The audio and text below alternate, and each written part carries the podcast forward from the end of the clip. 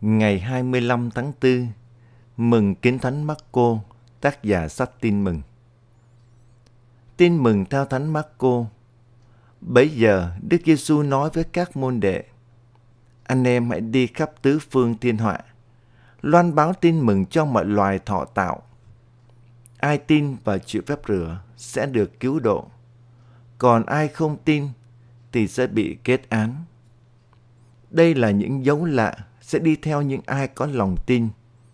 Nhân danh Thầy, họ sẽ trừ được quỷ, sẽ nói được những tiếng mới lạ. Họ sẽ cầm được rắn, và có dù uống nhầm thuốc độc thì cũng chẳng sao. Và nếu họ đặt tay trên những người bệnh, thì những người này sẽ được mạnh khỏe. Nói xong, Đức Giêsu được đưa lên trời và ngự bên hữu Thiên Chúa. Còn các tông đồ thì ra đi rao giảng khắp nơi.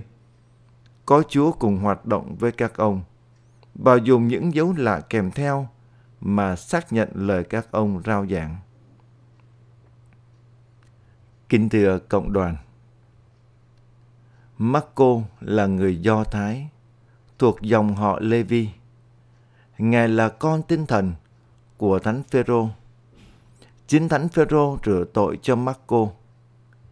Ngài theo Thánh Phêrô đi loan báo tin mừng tại Roma. Marco được vị giáo hoàng tin khởi yêu quý cách đặc biệt do lòng hăng say rao giảng tin mừng.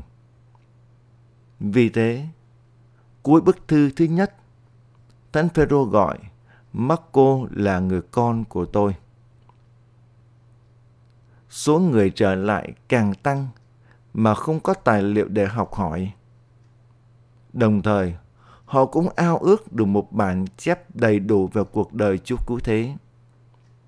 Do đó, Marco đã ghi chép mạch lạc thành những chương mục về đời sống của Đức Giêsu dựa theo những lời giảng dạy của Thánh Phêrô. Thánh Phêrô xét duyệt và cho dùng trong các giáo đoàn.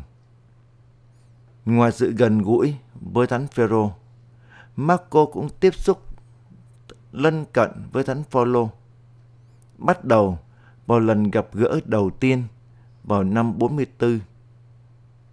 Khi Phaolô và Barnabas đưa về Jerusalem số tiền cộng đoàn Antiochia quyên được để trợ giúp cộng đoàn Jerusalem. Khi trở về, Barnabas đem theo Marco.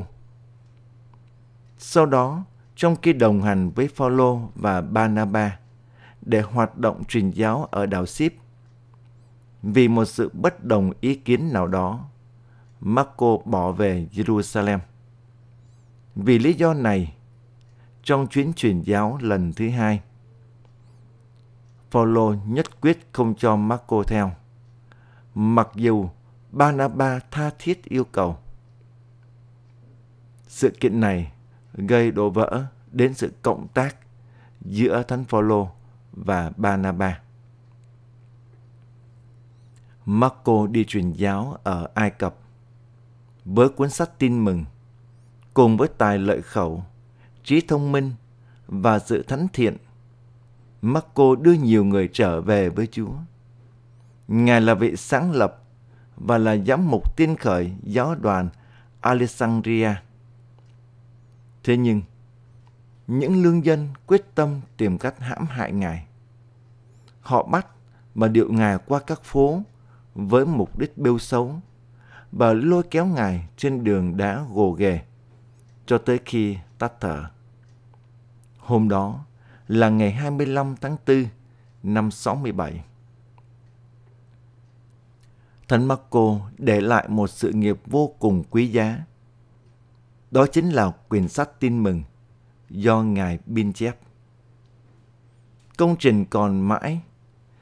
Đây là một di sản vô cùng quý báu cho giáo hội. Tin mừng Tha Thánh Marco được viết sớm nhất kể từ khi Đức Giêsu về trời. Qua sách tin mừng mà Marco biên soạn, Thánh nhân cho mọi người biết khá đầy đủ những lời giảng và những việc làm của Đức Giêsu để minh chứng Đức Giêsu là con Thiên Chúa, đấng thiên sai. Lạy Chúa, Chúa đã cho Thánh Marco vinh dự, rao giảng và ghi chép lời Chúa.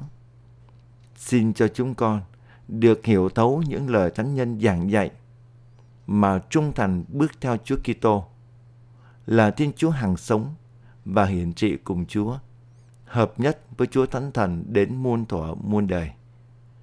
Amen.